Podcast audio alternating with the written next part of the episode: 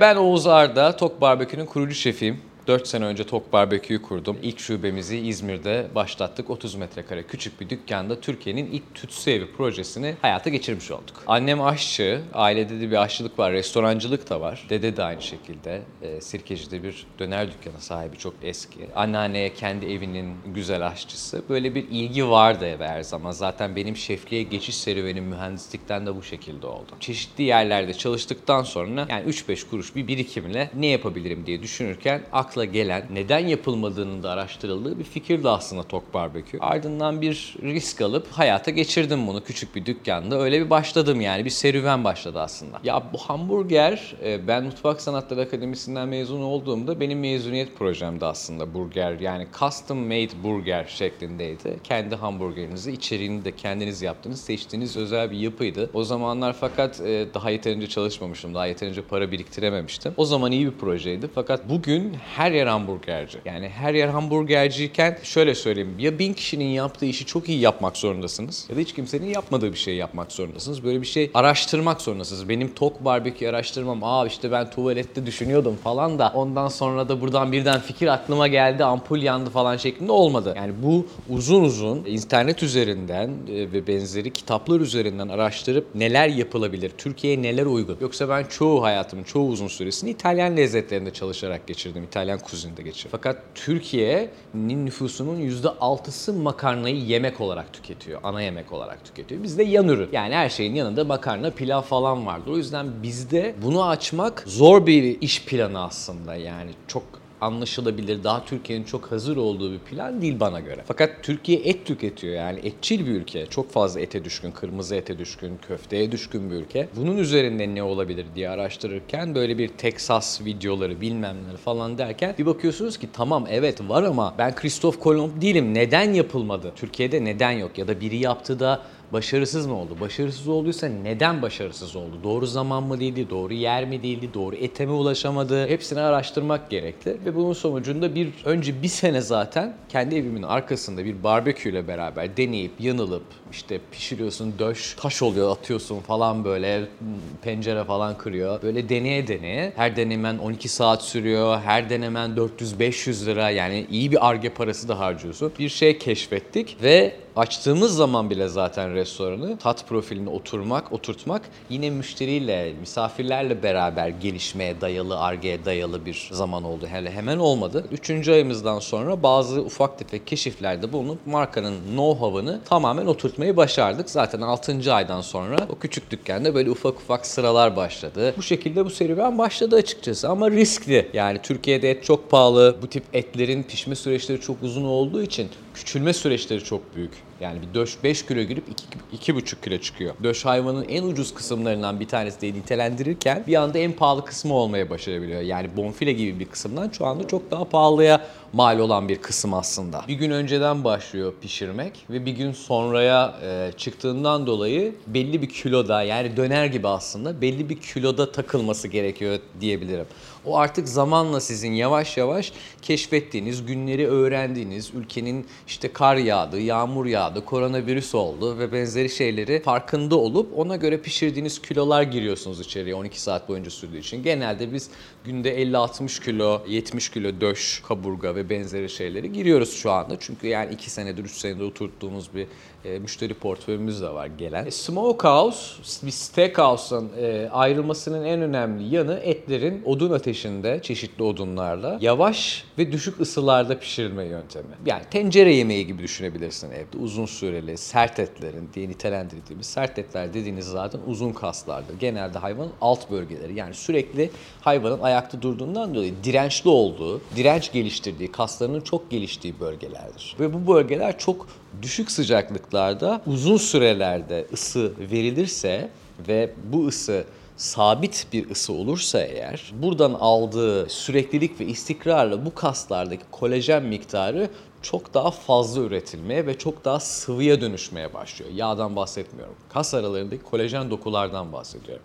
Ve bunlar kendilerini belli bir zaman sonra 95-100 derecelere geldiğinde kendilerini birden salmaya başlıyorlar. İlk başta pişerken 12. 10. saatte, 8. saatte hala çok fazla dirençli, çok fazla sert oluyorlar. Fakat belli bir ısıya geldikleri zaman onca zamanın, saatlerin aldığı bir hikayeyi, bir ısıyı aldığı zaman bu sefer birden kendilerini tamam ben artık oldum diyerek salmaya başlıyorlar. Bunun hikayesi barbekü aslında. Birazcık sabır işi. Şimdi iyi etin hikayesini bilmek gerekiyor. İyi et dediğiniz iyi yaşamış, doğru yaşta kesilmiş, doğru beslenmiş, doğru psikolojide gelişmiş bir hayvanın hikayesinden başlıyor. Et önünüze geldiğinde zaten e, yapa yapa, göre göre ve kasaplarınızdan ve et üreticilerinden, kas, e, fabrikalarından gelen etlerin zaten az çok hikayelerini kavrayabiliyorsunuz. Çeşitli araştıracağınız makalelerde, ansiklopedilerde ve benzeri yerlerde hayvanın nelerden etkilendiğini, hikayesinin püf noktaları var. Yani mesela siz gidiyorum balık seçiyorsunuz. Diyorsunuz ki gözleri parlak olmalı, işte solungaçları işte kırmızı olmalı ve benzeri şekilde bir bilginiz var ufak tefek. Biz de aynısını kullanıyoruz. İşte deriye bastırdığınız zaman pullu olan derinin çok hızlı şekilde geriye gelmesi gerekiyor. Eğer ki parmağınız izi kalıyorsa o balık tazeliğini yitirmeye başlamıştır artık diye nitelendiriyoruz. Ette de aynı şekilde bazı püf noktalar var. Etin rengi, pembeliği, içerisindeki intramuscular fat adını verdiğimiz iç yağların dağılma oranları, dağılma şekilleri. Bunlar genel olarak hayvanın beslenme kalitesini gösteriyor zaten. Bu beslenme kalitesi direkt lezzete etkili oluyor. İkincisi ise yaşı ve nerede yaşadığı hangi oksijeni aldı. Ve hayvanın en en önemli şeylerinden bir tanesi kendi genetiği zaten. Yani genetiği ne kadar iyiyse hayvanın mesela angus gibi bir hayvansa şarale de olabilir. Türkiye'de simmental de çok var. Bunlar hep genelde sütünden faydalandığımız etler Türkiye'de. Bu şekilde tarihimizde de gelişmiş. Fakat çeşitli üreticiler, angus eti getirenler, ve benzeri şekilde hayvanlardan faydalananlar da var. Genelde bunların döş ve kaburgaları smokehouse'lara daha uygun oluyor. Çünkü iç yağ üretiyor hayvan genetiği gereği. Bir restorana gelen et steakhouse ya da smokehouse olsun. Et kötüyse ne yaparsanız yapın et kötü çıkacak. Yani bunun bir formülü işte süte yatırayım, işte şununla masaj yapayım, yok havaya atayım, geri tutayım, bıçakla işte bilmem ne yapayım mümkün değil. Ne yaparsanız yapın et kötü çıkacak. Bizde de tuz karabiber var. Tuz karabiberle kaplanıyor et. Kendi kasabımızın özel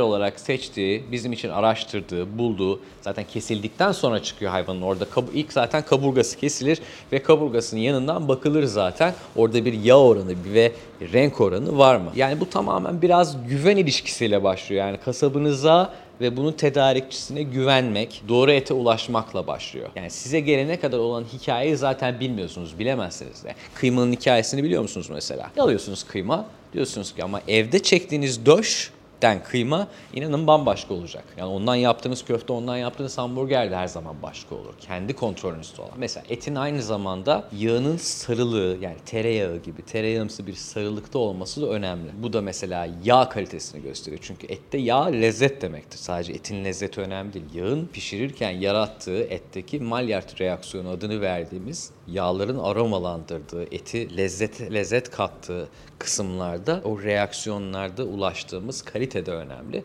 Bunu da yağ kalitesiyle sağlıyoruz. Yağ kalitesini de beslenmeyle elde edebiliyor. Yani hayvan bu şekilde önümüze geldiğin zaman yağ dokusunu, et dokusunu gördüğümüz zaman, rengini gördüğümüz zaman mesela yağ daha mumsuysa eğer çok çok daha kalitelidir. Geceleri pişirip sabahları çıkan bir restoran doğru. Şöyle bir steak gibi dışarıda olmadığı için barbekü kapalı bir ortam. Odun ateşini içine kapattığımız zaman bir daha göremediğimiz bir ortam. Zaten ilk 7-8 saat yani eti biz kesip biçip onun bir şekline getirdikten sonra o hikayeye girmek üzere bir ön kısım var. Yapıldıktan sonra et zaten ilk 7-8 saat boyunca zaten hiç dokunulmaz ve açılmaz. O dumanda, o ısıda dediğim gibi istikrar ve süreklilik çok önemli. Çünkü Barbekü açtığınız her dakika, her saat ısının düşmesi ve stabilliğin bozulması demek. Bundan dolayı tekrar başa, tekrar bir saat geriye atarsanız, bu nedenden dolayı ilk 7-8 saat zaten barbeküyü etlere bakmak için hiçbir zaman açmayız. Sadece odunun olduğu yerdeki ısıyı kontrol ederiz. Barbekünün derecesini kontrol ederiz. Eti asla kontrol etmeyiz. Etleri belli bir alışkanlık olan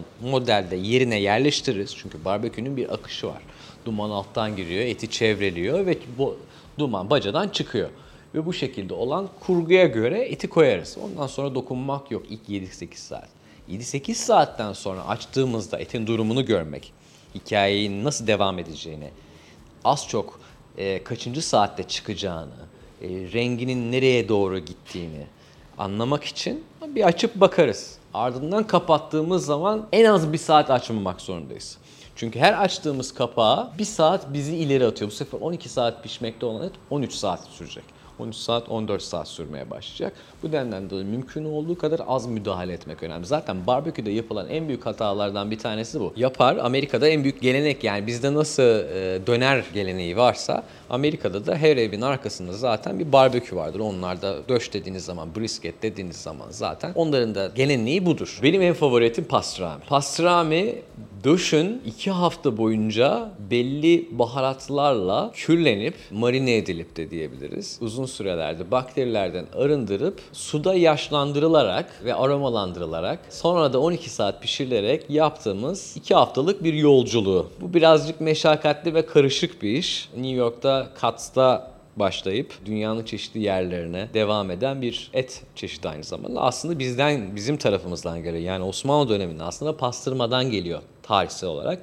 Fakat Romanya'ya kadar savaş zamanında yolculuk alan etlerin saklanma metodu aslında. Etleri tuzluyorlar, herhangi bir şey yapıyorlar. Romanya'da diyorlar ki Yahudiler e, biz de bunu suya koyalım. O zaman suda e, aromalandıralım. Nitrit de atalım içerisine bakterilerden korusun. Sonra çıkarıyorlar, pişiriyorlar. Diyorlar ki Aa, bu da böyle bir şey, çok güzel bir şey. Alıyorlar bunu Amerika'ya götürüyorlar 125 sene önce. Orada da katsı kurarak bunu bir gelenek haline getiriyorlar. Bir Yahudi yemeği haline getiriyorlar. Bizde de pastırma daha kuru şekilde yapılan. Tabii ki aromaları çok farklı. Birbirleriyle tamamen alakaları yok. Pastırma daha tuzlu, farklı bir et. Pastrami ise daha tatlı bir ete dayalı. Bir et yapıyorlar. Daha yumuşak. O kuru et aslında pastırma.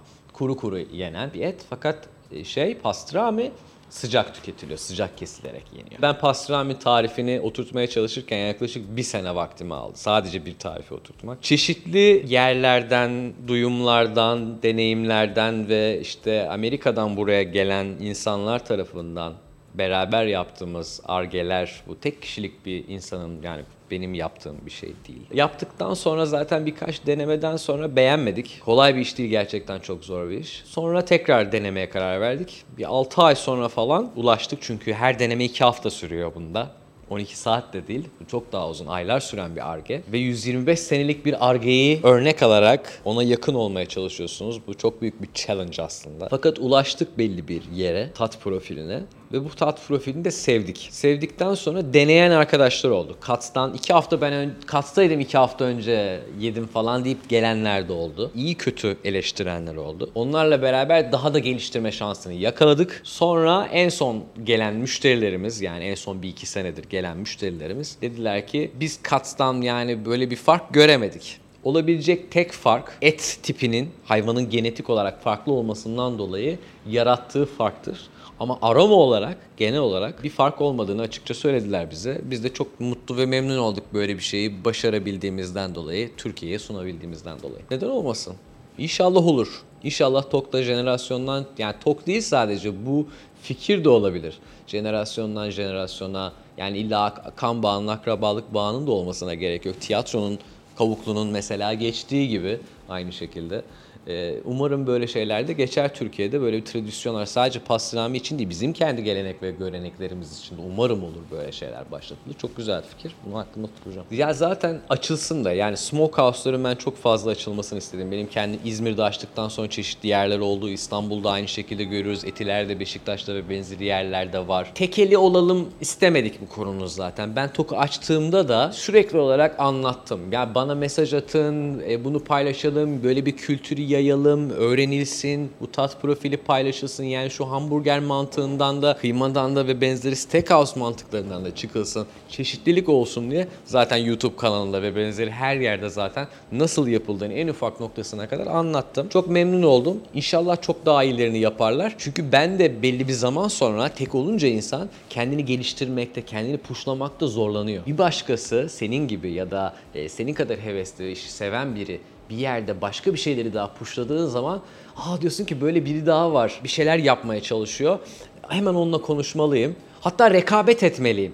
E, çünkü ya- yaratıcılık doğuyor. Bu sefer kendi restoranımı, kendi markamı ve yapmak istediklerimi de pushlayacak bir heves daha, bir drive daha elde etmiş oluyorum. Çok mutluluk veriyor bana etrafta böyle insanların olması, restoranların olması.